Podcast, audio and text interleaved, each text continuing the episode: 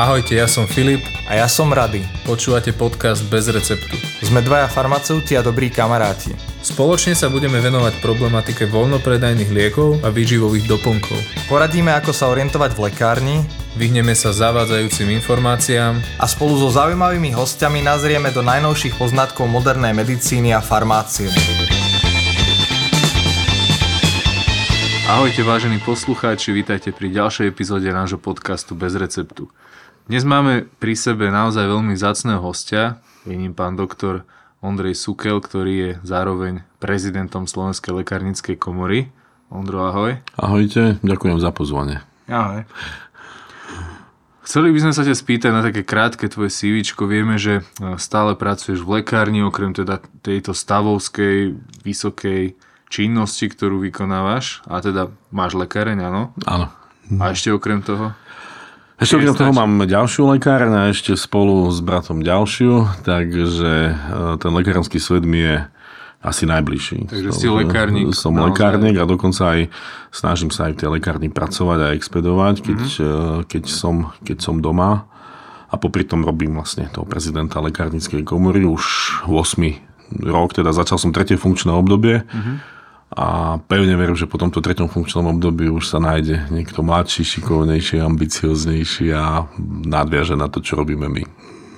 Keby si tak mal zhrnúť, čo robí prezident lekárnickej komory, veľmi zjednodušene pre poslucháčov, aby ste to vedeli predstaviť, s čím sa potýkaš denne. Z môjho pohľadu hlavne šoferuje, keďže bývam 500 km od Bratislavy.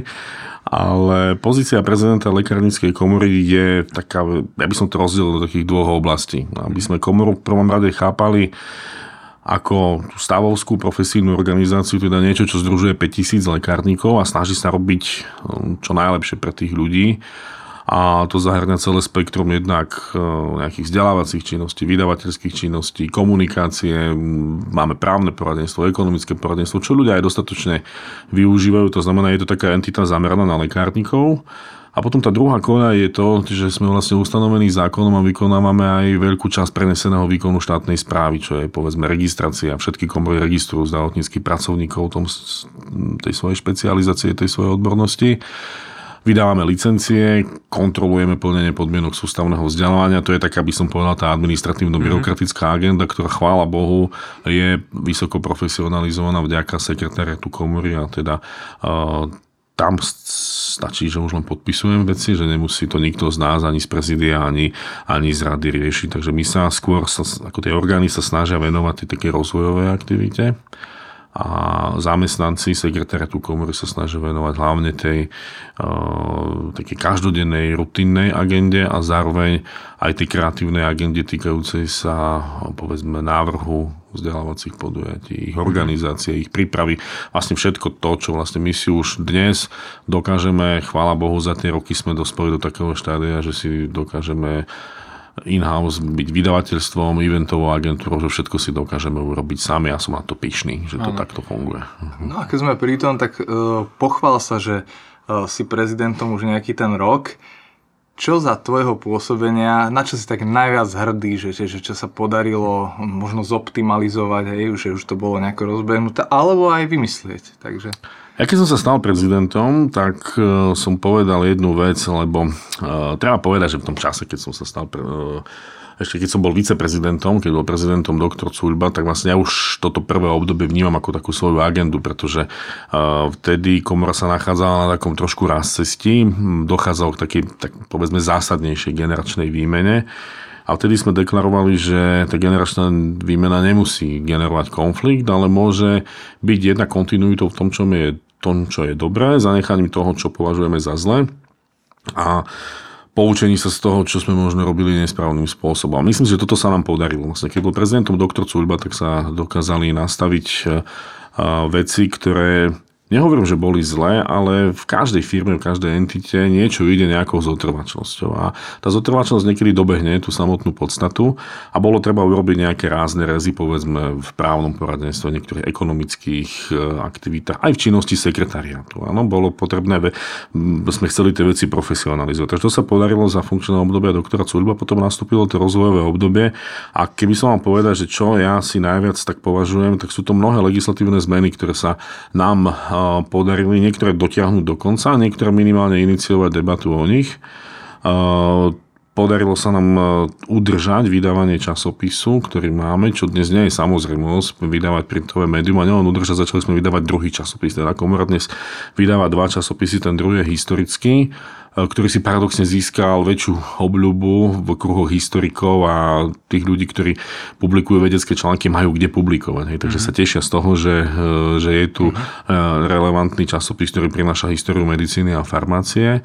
Som rád, že robíme vzdelávacie podujatia takým spôsobom, že farmaceut dnes môže bezplatne, čo nie je vôbec zvykom v iných komorách, že v princípe na tých našich aktivitách, ktoré robíme my, dokáže minimálne splniť tie podmienky sústavného vzdelávania a ešte viac. Elektronizovali sme služby, takmer všetky, okrem tých, ktoré nemôžeme elektronizovať, lebo zákon povie, že musí byť doložená overená kopia niečoho, tak nám ten papier byť musí a ideme ešte ďalej. No a najbližšie to bude, v najbližších mesiacoch to bude aplikácia pre farmaceutov, kde vlastne celý vzťah s komorou sa preniesie do mobilnej aplikácie. Takže... Čiže môžem to zhrnúť tak, že ste dokázali ako keby ešte viac stmeliť farmaceutov v komore? Myslím si, že áno. No my sme európsky fenomén, máme nepovinné členstvo. A vezmem do úvahy, že členská angažovanosť farmaceutov je cez 90%. To znamená, všetci úplne, keď si vezme Gaussova krivka, musí mať tých najnadšenejších, potom bežný priemer a tých, ktorí to ignorujú. To znamená, nikdy tá 100% angažovanosť nebude, jedine, že by sa legislatívne ukotvilo povinné členstvo, čo si myslím, že ani v dnešnej situácii až také potrebné nie je, pretože keď niektorá si niečo nechce robiť, tak ho k tomu nedonutíme. Pre porovnanie lekárska komora napríklad má okolo 50-60% angažovanosť. Zubári sú na tom podobne ako my, takže tých je tiež rovnako málo. A áno, myslím si, že sa nám podarilo, lebo keď nás stal prezidentom doktor Cúrba, mali sme niečo cez 3 000 členov, teraz máme 5 000. Takže a každý rok máme pozitívnu bilanciu. Približne 2/3 absolventov, ktorí idú do lekárstva, vstúpia do komory hneď, ten zvyšok tak dobieha, pretože nie všetci vedia, že je to možné a vždy viac vstúpi, ako vystúpi. Na druhé to je členstvo, ale opatrne chcem poukázať na register, kde sú zase všetci. V tomto roku sme prvýkrát dosiahli, asi to aj po promóciách ostane tak, že prvýkrát viac farmaceutov odíde zo systému, ako do neho vstúpi. Takže to je ten register. Hej. Členov vždy máme viac, ale tých registrovaných, čo vykonávajú povolanie, bohužiaľ stretávame sa s tým, že každým rokom menej absolventov ide vykonávať povolanie lekárnika, čo považujem za nebezpečné z perspektívy 10-20 rokov. Ja len, nie že dovysvetlím, ale by som len upozornil teda našich divákov, poslucháčov, že farmaceut alebo lekárnik sa musí sústavne vzdelávať a zbierať tzv. Kredity. Čiže aj toto zastrešuje komora. Takže lekárnik, ktorý vám expeduje liek, naozaj má za sebou niekoľko poriadnych školení a prednášok, kedy v priebehu roka získa tie svoje kredity. Takže to len tak na dovysvetlenie. No a poďme sa pozrieť na také 3 teraz piliere tej našej dnešnej debaty. A prvou z nich by bola lekáreň. A keď to tak... nazveme, že lekáreň včera, dnes a zajtra, čo by sme si pod tým mohli predstaviť. Vieš, zaujíma nás napríklad, poznáme všetci tú tradičnú lekáreň, ktorú máme z detských čias, kedy prídeme, je tam tá drevený nábytok, biele steny, zopár liekov. To ste ešte zažili aj vy dvaja mladíci. No, ešte to sme to zažili. No a potom poznáme lekáreň dnes. A ako si ju môžeme predstaviť, ako bude vyzerať o pár rokov, 5-10 rokov? To si netrúfnem povedať, ale aby som povedal na tých včera, dnes a zajtra, tak ja by som možno povedal také 3 kľúčové slova. Že včera to bol liek. Stredobod lekárne bol liek. Ten lekárnik pripravoval ten liek, zháňal si všetko, čo je na to potrebné, na povalách sušil byliny a podobné veci, takže lekárň bola sústredená na liek. Dnes by som paradoxne povedal, že tá lekárň je sústredená na lekárnika že to je stredobodom lekárne, čo tiež je fajn, pretože je to neodmysliteľná súčasť lekárne. A tá lekárne budúcnosti by mal byť pacient, by mal byť stredobodom záujmu a osobne si viem predstaviť to, že tá lekárne budúcnosti, keď si prečítame také materiály Farmaceutického zväzu Európskej únie, tam je kopa takých znešených slov, kopa také štandardnej váty, ako v takýchto vyhláseniach býva, ale jedna vec tam je zaujímavá, už sa vôbec nebavíme o dostupnosti liekov, že už na území Európskej únie my už dostupnosť liekov považujeme za samozrejmosť, že liek tu je. Nebáme sa o tom, že ho treba zohnať, objednať, uskladniť a tak ďalej, že štandard je, že ten liek v tej lekárni je. A už posledných tých 20 rokov prebieha strašne veľa debaty o tom, že využiť konečne tie odborné kompetencie farmaceuta nie je smerom k lieku, ale smerom k pacientovi. Lebo aj my dnes využívame tie odborné kompetencie farmaceuta. Často to ani nevieme, ale už len samotný proces príjmu lieku do lekárne, rozlíšenie, uskladnenie a všetko to sú odborné kompetencie, na ktoré musí dozerať ten, čo na to má príslušnú kvalifikáciu. A poďme posunúť tie kompetencie ďalej a využívame tie vedomosti, ktoré farmaceut má o lieku, nie ako o produkte, ale o lieku ako liečebnom nástroji. Takisto ako od chirurga neočakávame, že bude vedieť zloženie nerezovej ocele skalpelu, s ktorým operuje, ale vieme, že s tým skalpelom bude vedieť robiť. Tak my dnes vieme, že ten farmaceut vie nakresliť vzorec, vieme, niečoho.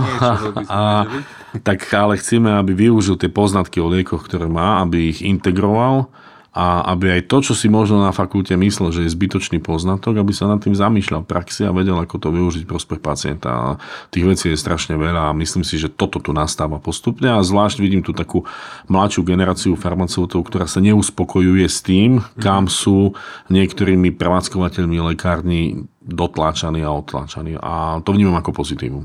Do nie slobody, by sme to mohli nazvať. Ono je to možno aj sloboda, ale takých divných mantinelov.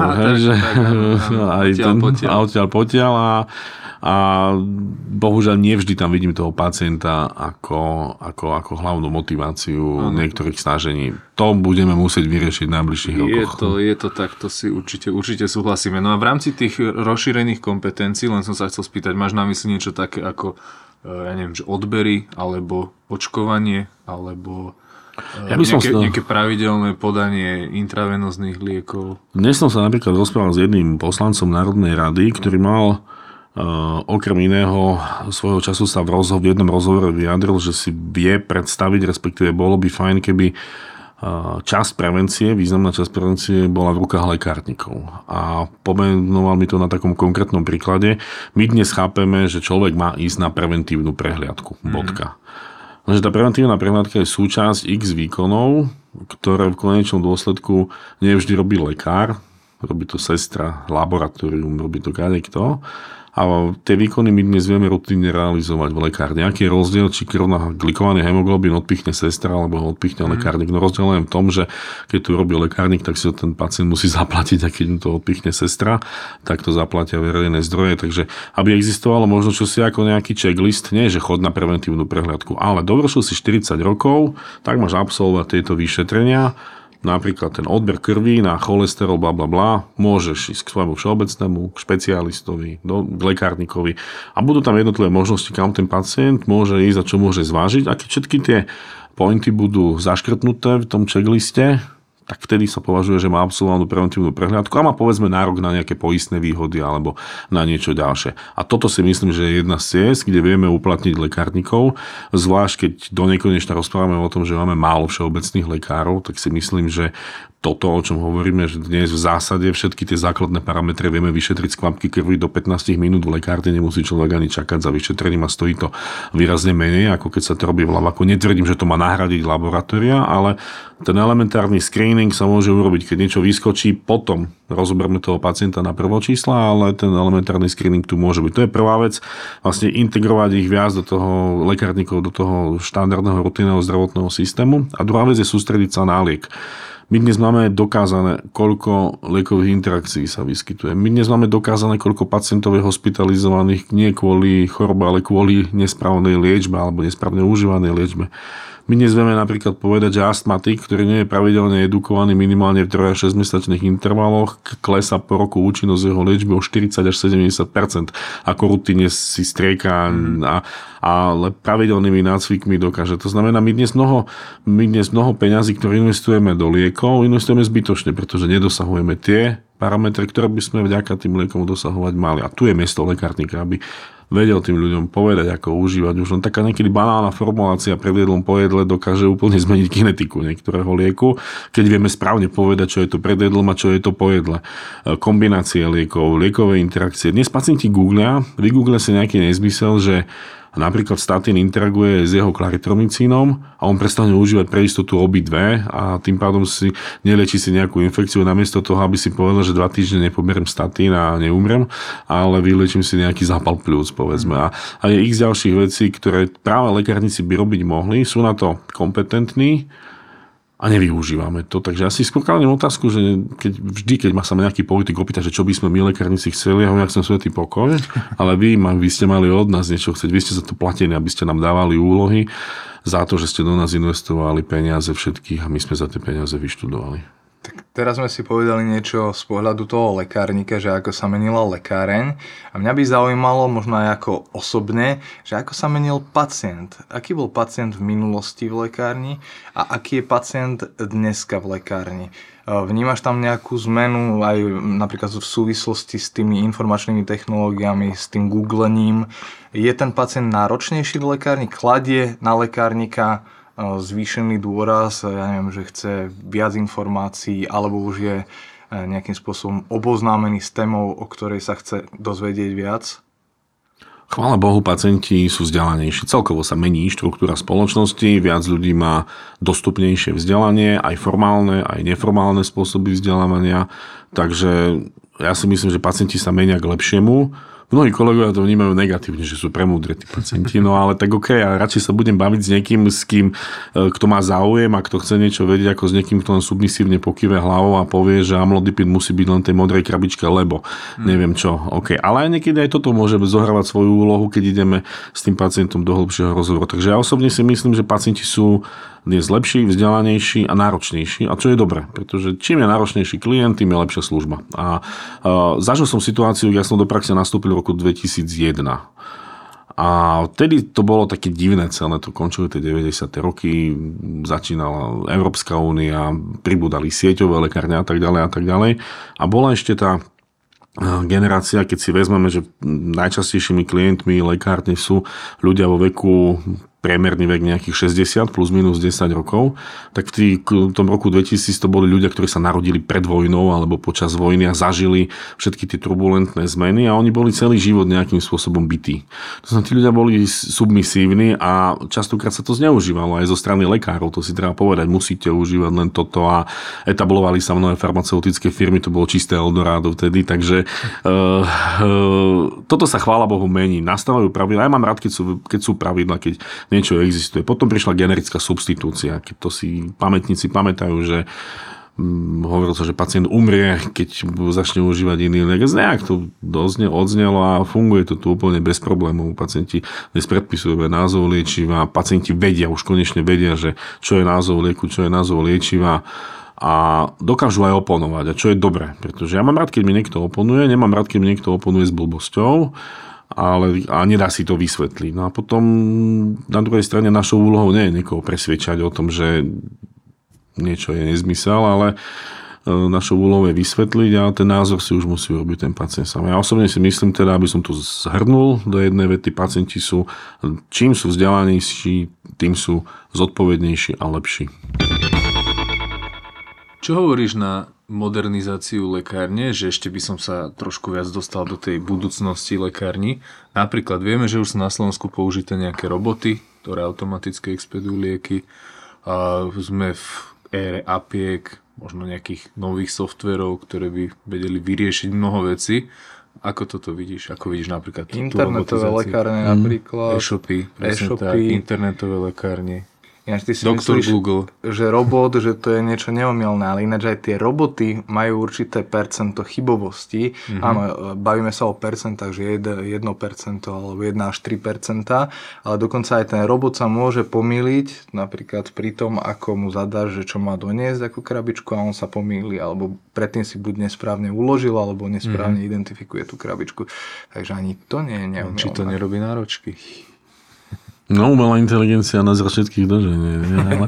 Ako ja to vnímam, ja všetky tie veci vnímam vždy pozitívne. Ako ja snažím sa vo veciach vidieť príležitosť a nemám rád, keď niekto si povie, že treba zakázať toto, lebo ako aj to, že niečo zakážeme, neznamená, že to prestane existovať. To je fakt. Tak ako sme zakázali sieťové lekárne. Oni sú stále zakázané mimochodom. No a pozrime sa. Hej. Takže a tie roboty, je to fajn. Momentálne by som toho robota vnímal asi takou optikou, ako keď by si niekto v ére ihličkových tlačiarní, keď sa tlačili dodacie listy v distribúcii, kúpil veľkú laserovú tlačiareň za niekoľko 100 000. Takže on to zlácne určite, tá technológia.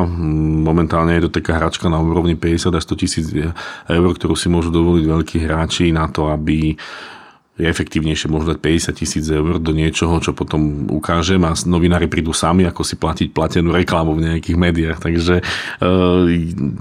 je to fajn, určite je to dobré, určite to na druhej strane odbremení toho lekárnika od chodenia a hľadania liekov, čo zase by som nebral až tak nejako tragicky, pretože keď som si pozeral špecifikácie tých robotov, že on donesie tuším do 15 sekúnd jedno balenie lieku. No okej, keď si vezmem pacienta s 10, tak to máme 150 sekúnd, hej, to sú nejaké 3 minúty. Hej. Teraz stojím a áno, má to ten lekárnik využiť na komunikáciu s tým pacientom a podobne, ale okej, takže zatiaľ v tom nevidím nejakú takú zásadnú úsporu. Úsporiť to človeka, ktorý príjma etiketu a takéto veci, že v tomto to dokáže byť určite funkčné, ale aby som sa možno toto je logistika. Toto nie je farmácia, to je logistika. Momentálne je to stolárstvo, pretože väčšina ľudí má regále a toto bude nejaká strojárina, ktorá to bude. Ale ja by som sa skôr možno zameral na tie veci, ktoré prichádzajú skutočne v prospech rozvíjania tých zručností. A to sú, či už sú to aplikácie na hodnotenie nejakých potenciálne nevhodných liekov.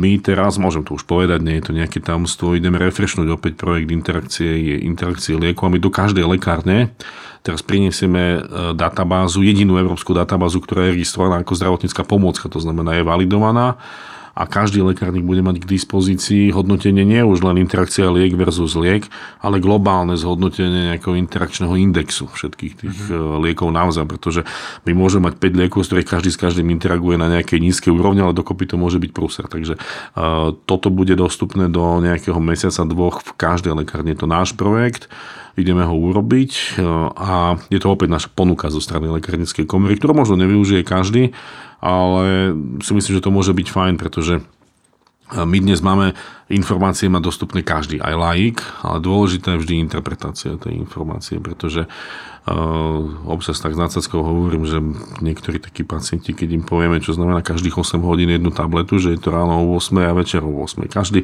si tú informáciu vyložil po svojom a v konečnom dôsledku každý má pravdu.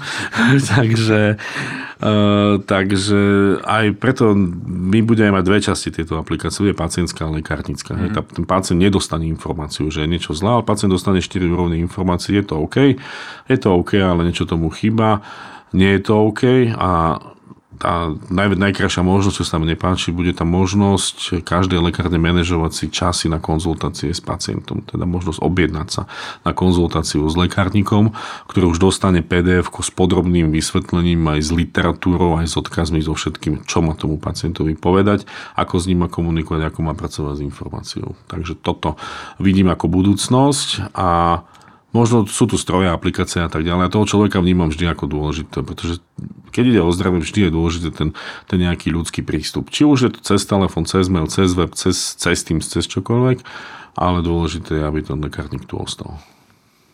Môžeme sa vrátiť, možno nadviažem na to, čo sme sa už dotkli, tá lekárne v minulosti a v súčasnosti. V minulosti tí lekárnici, ako si vraval, sušili tie bylinky a vyrábali z toho rôzne lieky. Poznám takých, čo sušia aj dnes. Dúfam, že povolené rastliny.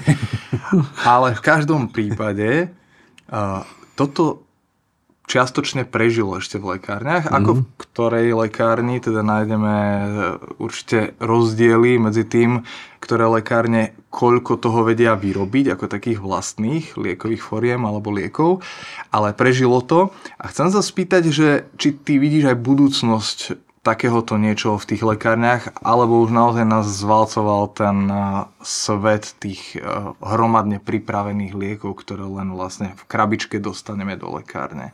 On to nielen prežil, on sa dokonca rozvíja. Vo svete ako Holandsko, Belgicko, tam sú kadejaké prístroje, postupy a kdečo. V Spojených štátoch na to dokonca majú izonormu. Ja neviem, či to volajú izonorma, ale ja to volám, majú nejakú, tie lekárne podliehajú nejakej validácii. Takže áno, ale ja si myslím, že to má budúcnosť. Nie je to samozrejme, že teraz polovičku pacientov preklopíme na individuálne pripravované lieky, ale stále tu bude skupina pacientov, ktorá bude tie individuálne pripravované lieky potrebovať jednak z dôvodu, povedzme, že neexistuje pediatrická forma, z dôvodu potreby nejakej titracie dávky, z dôvodu, že je malá skupina týchto pacientov a firme sa to jednoducho neoplatí vyrábať niečo HVL v tomto smere a registrovať to za veľké poplatky. Takže toto tu vždy bude.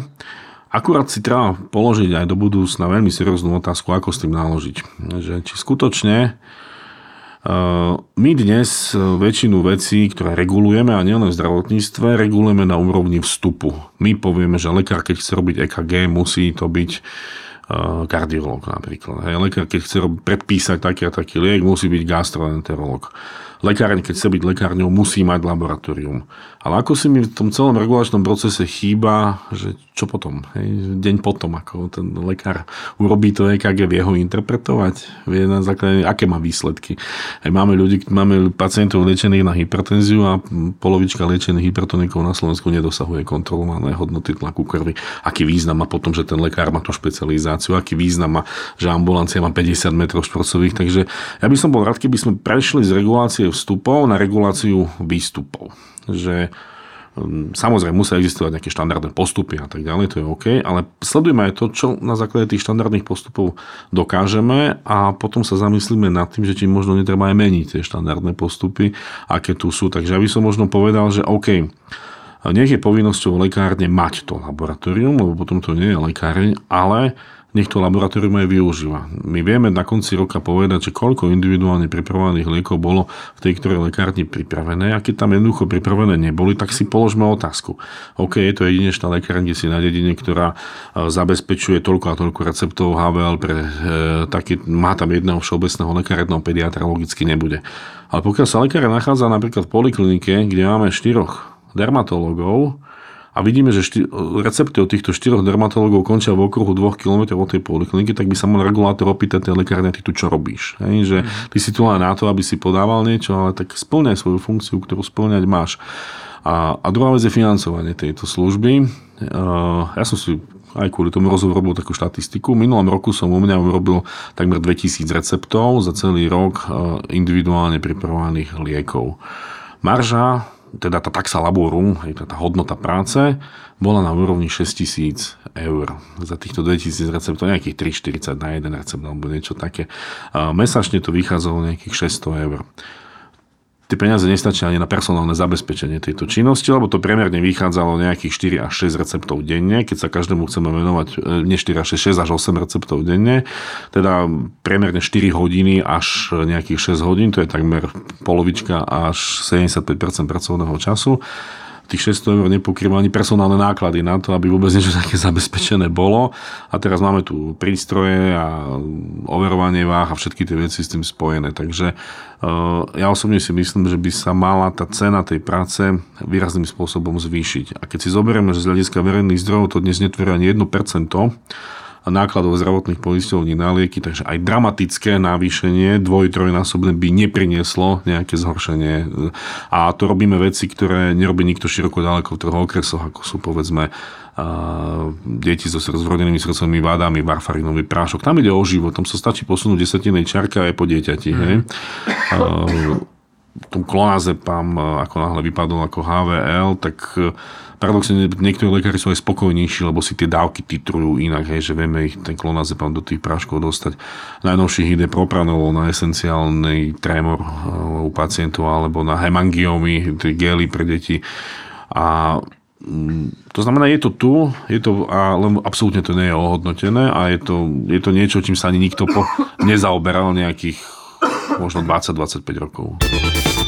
No, už sme načali túto tému, som sa tešil, že to poviem, že ako som sa s Ondrom zoznámil reálne. No poď. Že potom ma doplňa, lebo to povedz svojimi očami, ja to poviem svojimi očami. Lebo týka sa to zrovna individuálne pripravovaných liečiv, totiž to ja som bol pozvaný do jednej rozhlasovej relácie na Slovenskom rozhlase. A teda dostal som nejaký okruh otázok, o ktorých sa budeme baviť. A som sa na ne nejakým spôsobom pripravil a potom prišla tá realita, tá ostrá. A zrazu to bola jedna spleť, jeden chaos, rozpravy a tak ďalej a bola tam aj otázka, ako vnímam individuálne pripravené lieky a že prečo vlastne už ich toľko v lekárniach nevidíme a tak ďalej. A naozaj som s najlepším vedomím a svedomím chcel vyzdvihnúť toho lekárnika alebo ho podržať, lebo tá konotácia tej otázky bola negatívna zo strany moderátorky, no a vyznelo to, ako to vyznelo.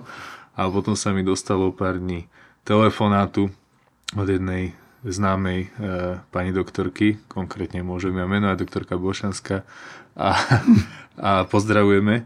A nakoniec mi teda povedala, že čo to tam bolo za človeka, kto to tam rozprával v tom rádiu, to bolo nekompetentné, zlé a tak ďalej a tak ďalej. Som ostal nešťastný z toho zahambený, no a spomenula tu na aj Ondra, že ten si to vypočul a že takisto nešťastný, zrozený, tak som mu zavolal, vysvetlili sme si to a vtedy som bol oveľa šťastnejší, spokojnejší, spával som s kľudom a sme tu.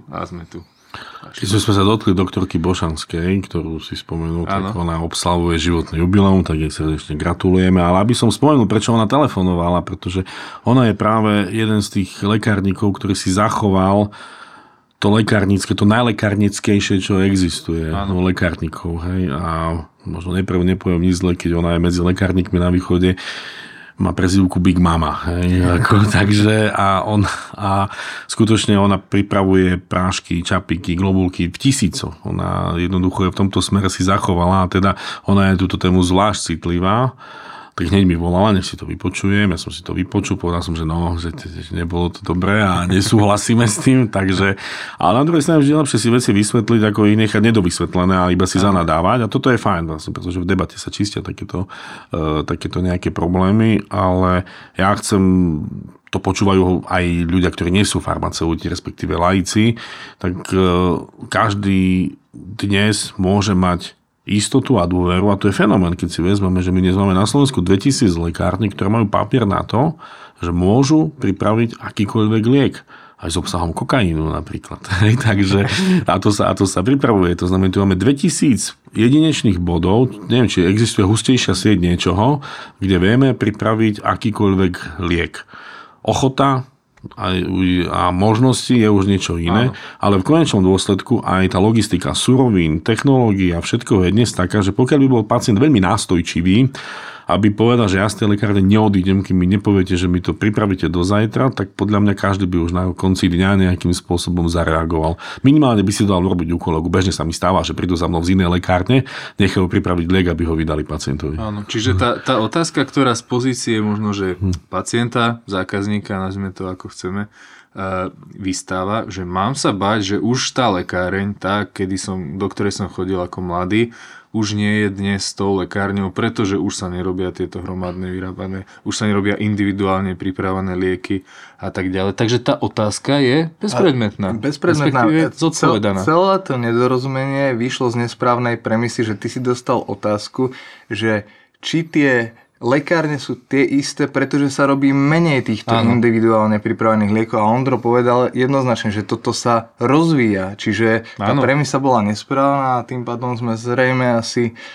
došli k koreňu toho nedorozumenia. Ale to je jedno, tá relácia, nerelácia, jednoducho naozaj tá dnešná odpoveď na to, ako Ondrej povedal, je, že nemusíme sa báť lekárne. Stále vedia byť, kto chce, vie byť tou lekárňou, ktorú... Každý vie, akurát už len využiť. To je, áno, to, je to tak, keď si zoberieme napríklad, majme, aby som našiel nejaké porovnanie, máme napríklad zubných lekárov. Hej, niekto sa venuje tej bežnej prevencii, urobí bežné plomby a tak ďalej, urobí ten základ, ktorý je nevyhnutný. Potom máme expertov, ktorí sa venujú chirurgii zubnej, máme expertov, ktorí sa venujú tej protetickej práce. Takže každý si už nejakú tú svoju cestu nájde a ja si dovolím povedať, že hádam, nie je okres na Slovensku, kde by nebola minimálne jedna lekárň, ktorá dokáže zabezpečiť všetko. Mám kolegu, ktorý má lekárň v Stakčíne, koniec sveta, najvýchodnejší lekárnik v republike, pripravuje prášky, pripravuje čapiky, robí všetko. Idú k nemu ľudia z okresného mesta, lebo ich tam urobí. Tak poďme si povedať nejaké výhody aj napríklad takéhoto individuálne pripravovaného lieku. Ja si pamätám ešte z mojich čias, keď som bol v lekárni, že moja šéfka, pani doktorka, ktorej som veľmi vďačný za všetko, ona ma zasvetila, do ničoho ma práve takého komerčného nenútila, čiže som bol vychovaný v takom tom slobode a takom zdravom sebavedomí, že keď som potreboval... No, ale ona hlavne teda aj tým pacientom sa snažila všetko zohnať a všetko pripraviť. Mali sme reagencie, aj som naozaj musel skúšať jednoducho tie látky, keď prišli. Musel som to proste zistiť, že či v tej pixli naozaj je ten prášok a či to koreluje s tým označením. Ale tak teda ideme teda k veci. Pointe, že pamätám si z tých časov, alebo čias, že najmä dermatovenerológovia písali také rôzne mastičky na to, acidylaktiku, 1% a tak ďalej a tak ďalej.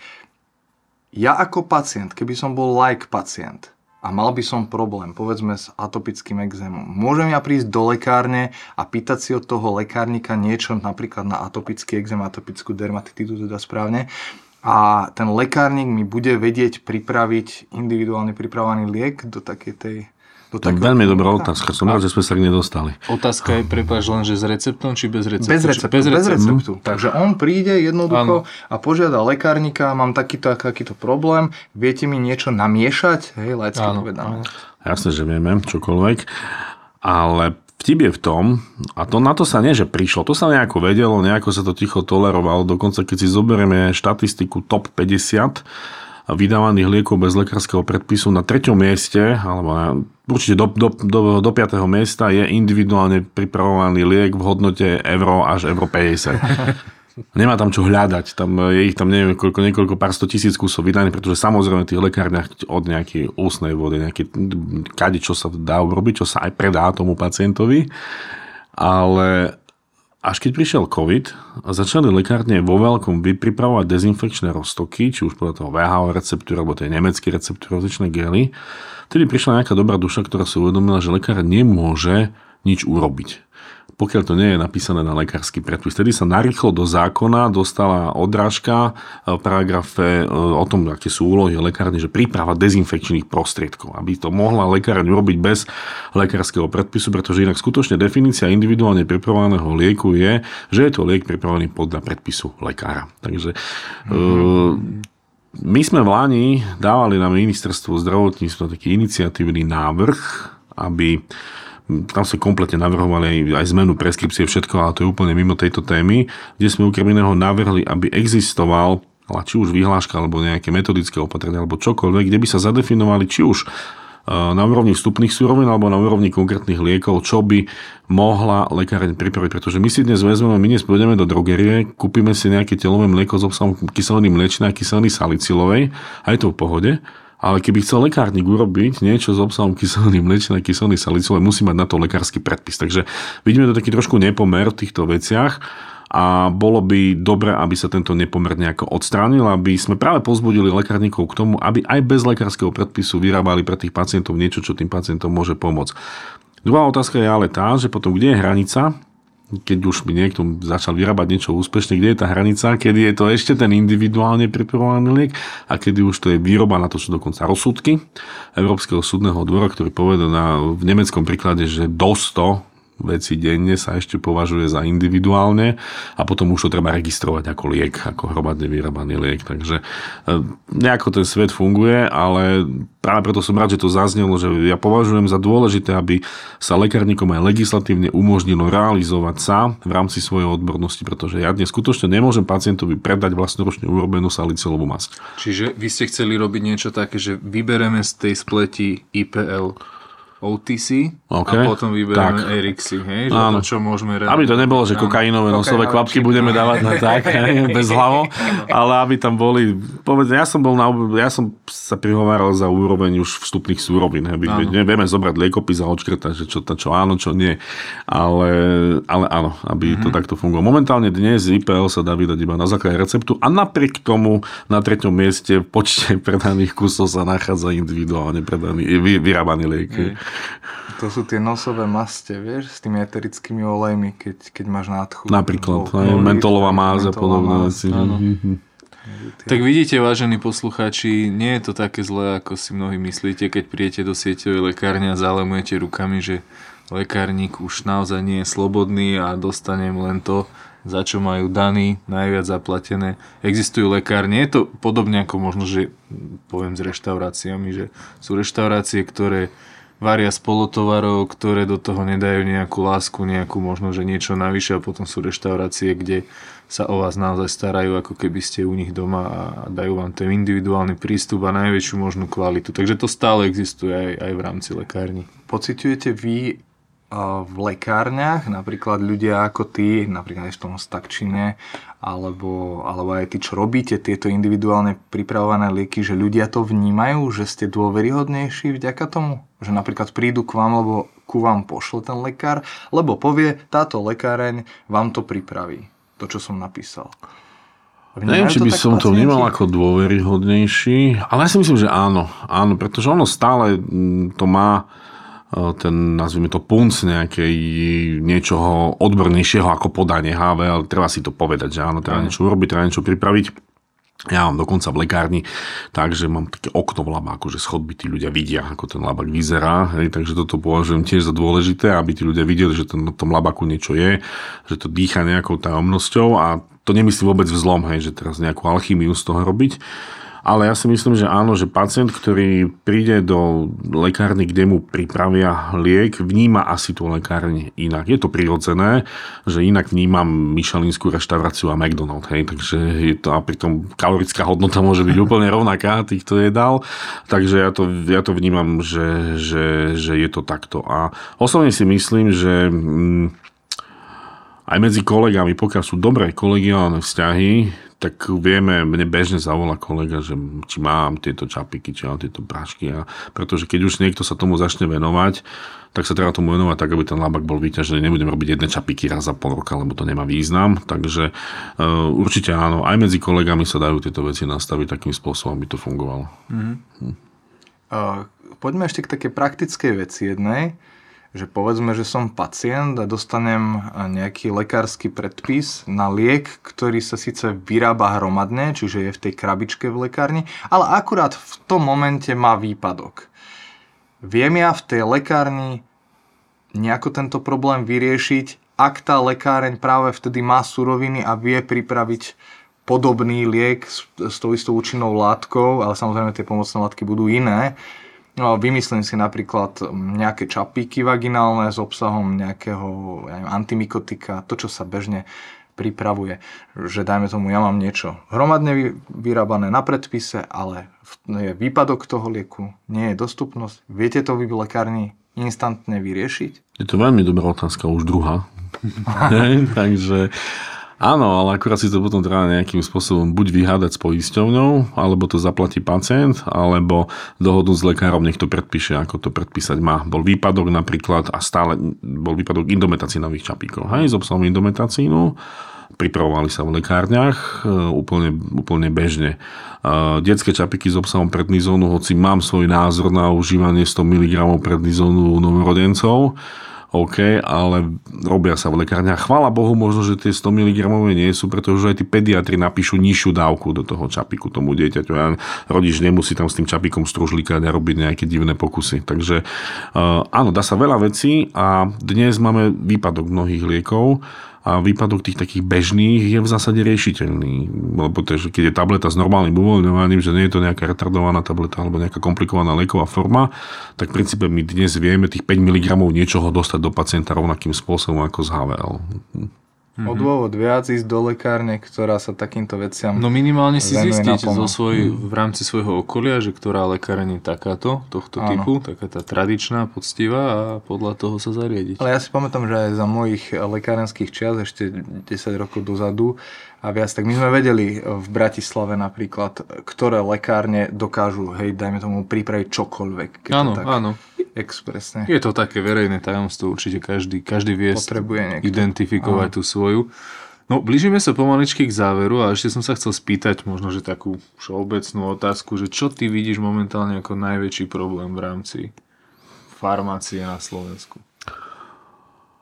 Rozoberali sme veľké množstvo tém, rôzne súdky, tak z hociakého, čo by si tak pomenoval, čo teba osobne... Neviem to tak uchopiť ako jednu tému, ale čo ja vnímam ako problém je, že sa absolútne nesústredíme na farmáciu a lekárstvo ako entitu, ako odbor. Ale bavíme sa vždy len o liekoch. Akože jasné, bavíme sa o liekoch, ale my sa dnes nedozvedáme v novinách, že povedzme, aké sú pokroky vo farmácii, ale my dnes vieme, že bolo zaregistrovaných 5 nových liekov. Že keď sa bavíme o tom 2-miliónovom lieku, my sa dnes nebavíme o tom, aké má účinky, nežiaduce účinky, kto ho vyvinul, ako účinkuje, ale že stojí 2 milióny. Hej, toto, že prebieha tu debata o lieku ako o tovare, nie ako o liečebnom nástroji. A keď sa bavíme o chirurgii, nebavíme sa o skalpeloch, ale bavíme sa o chirurgii. Takže toto by som bol rád, keby sa do takej verejnej diskusie aj do takej novinárskej dostala debata o lieku ako liečebnom nástroji a nie o nejakom spotrebnom produkte. A vtedy všetky ostatné veci budú vnímané úplne iným spôsobom. Či už sú to e-shopy, automaty, lekárnici, nelekárnici. A poďme sa baviť o lieku, o tom, a čo prináša pre pacienta. Akým spôsobom mu môže urobiť dobre, akým spôsobom mu môže pomôcť. Toto vnímam. A ako druhé, a to je skôr taký celospoločenský problém, vnímam nezáujem elitných študentov o štúdium farmácie. A je to zrejme a etablovanie sa v lekárstve. V lekárstve sú nízke platy, ľudia nie sú ohodnotení tak, ako by ohodnotení byť mali. A keď si vezmeme do úvahy, že nejaký programový rozpočet, ktorý je nastavený napríklad na tento rok, počíta s tým, že v ambulantnej zdravotnej starostlivosti bude náraz o 29%, v ústavnej o 20%, pohotovostná služba, kde mnohokrát je nevyužitá, nemyslím Bratislava, ale máme regióny, kde skutočne je tá APS-ka zbytočná, náraz o 26%, tak výdavky na lieky a zdravotnícke pomôcky, teda na tú lekárskú starostlivosť, majú rast o 2%. Hej? Takže ani nepokrieme ani infláciu, nie je to, aby vstúpili nové drahé lieky do toho. Takže skutočne sa musíme zamyslieť nad tým, že či segment, do ktorého ide okolo 20 až 25% verejných zdrojov, segment, ktorý je najčastejšou formou liečby, pretože podanie lieku je častejšia forma liečby ako nejaký invazívny zákrok, či ho skutočne chceme odsúvať na perifériu a baviť sa o neviem ako o nákladovej položke. Ja si myslím, že si to nezaslúži, tento segment. A podľa môjho názoru, čím viac začneme farmaceutov a ich kompetencie využívať, tým sa nielen zlepšia zdravotné výsledky pacientov, ale na konci dňa aj ušetríme. Sú na to dáta, sú na to štúdie, už len sa do toho pustiť. No, výborné zhodnotenie. Mne sa samozrejme v hlave ešte vynorilo kopec otázok. Tak natočme druhý diel. Filip sa zľakol, keď si vyhral nezáujem elitných študentov, ale to ešte pred tvojou érou. Aha, dobre. To až potom, ako si doštudoval. Nie je to, čo si povedal teraz posledne, že liek je ako tovar, ako spotrebný tovar, taký trend trošku zo západu, alebo ako by som to z tých vyspelých krajín? Ako neviem, práve že z tých vyspelých krajín vidím množstvo pozitívnych... Že sa to otáča trošku? Ja si skôr myslím, že to je náš problém toho takého karpatského kapitalizmu, že my sme prešli z takého preregulovaného prísneho prostredia, sme urobili to Eldorado do 90. rokov a teraz sa pomaličky vracame do nejakého normálu. kde si vo Florencii je lekáreň, ktorá je rodinná od roku 1600, neviem koľko. Mm-hmm. My dnes nie sme naučení.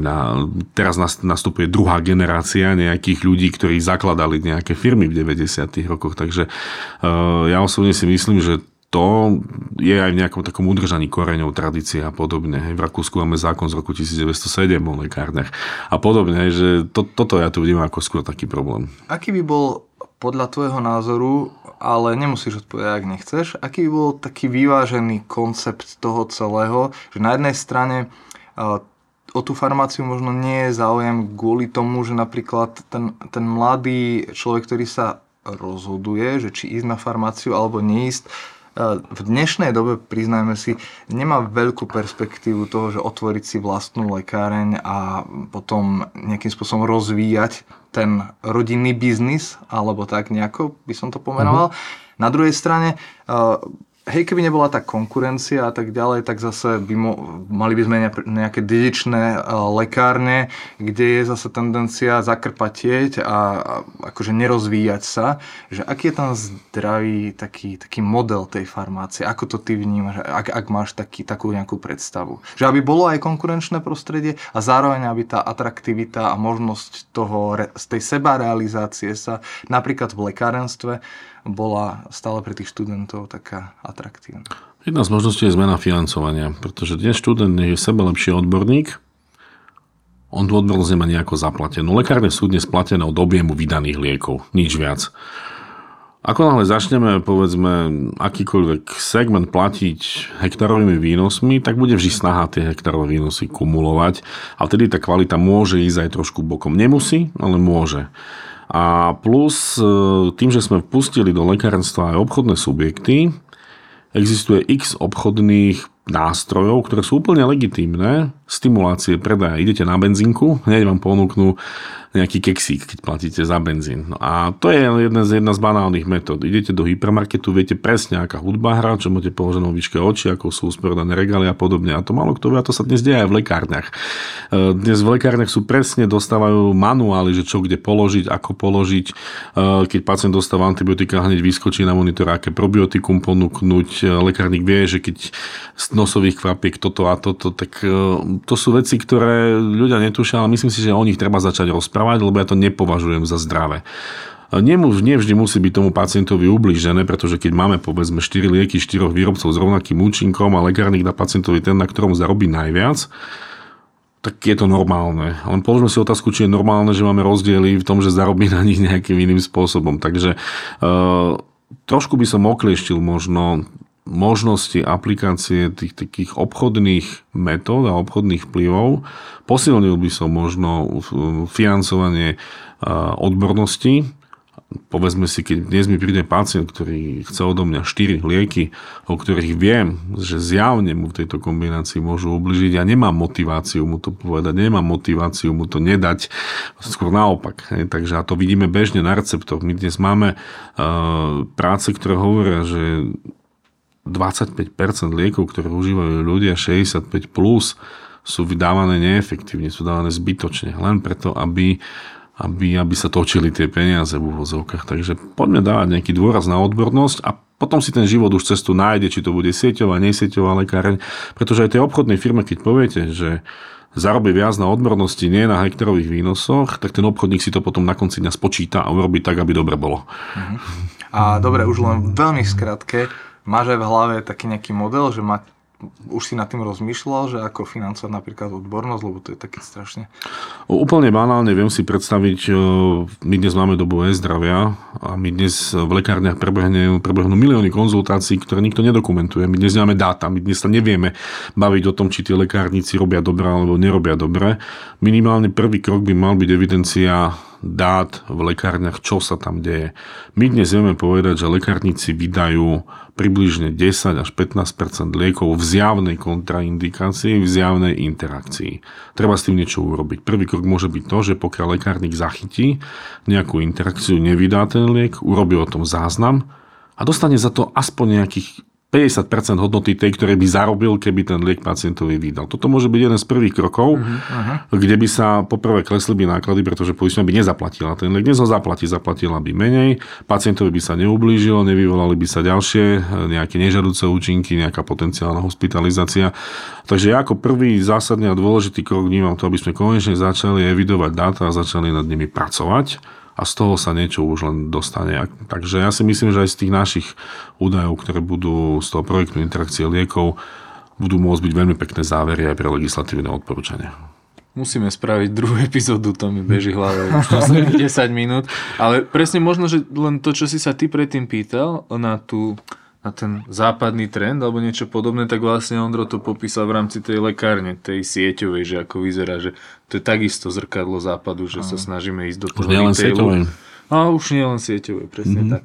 No, takže naozaj je mi to ľúto, budeme to musieť ukončiť a určite si zopakujeme ešte toto sedenie v trojici, spravíme si diel iný, zameraný na iné veci, lebo je o čom diskutovať. Ja by som chcel poďakovať hlavne za to, že si meral cestu z ďalekého východu. Kedykoľvek, aj na budúce. Ja mám teraz takú chuť to s takou pompou uzavrieť, že dámy a páni, doktor farmácie Ondrej Sukel. Tak potom už len nejaké fanfári do toho dojdú. To dodáme. Ďakujem. Ďakujem pekne, aj na budúce rád prídem. Takže robíte dobrú robotu, tak ju robte ďalej. Ďakujem.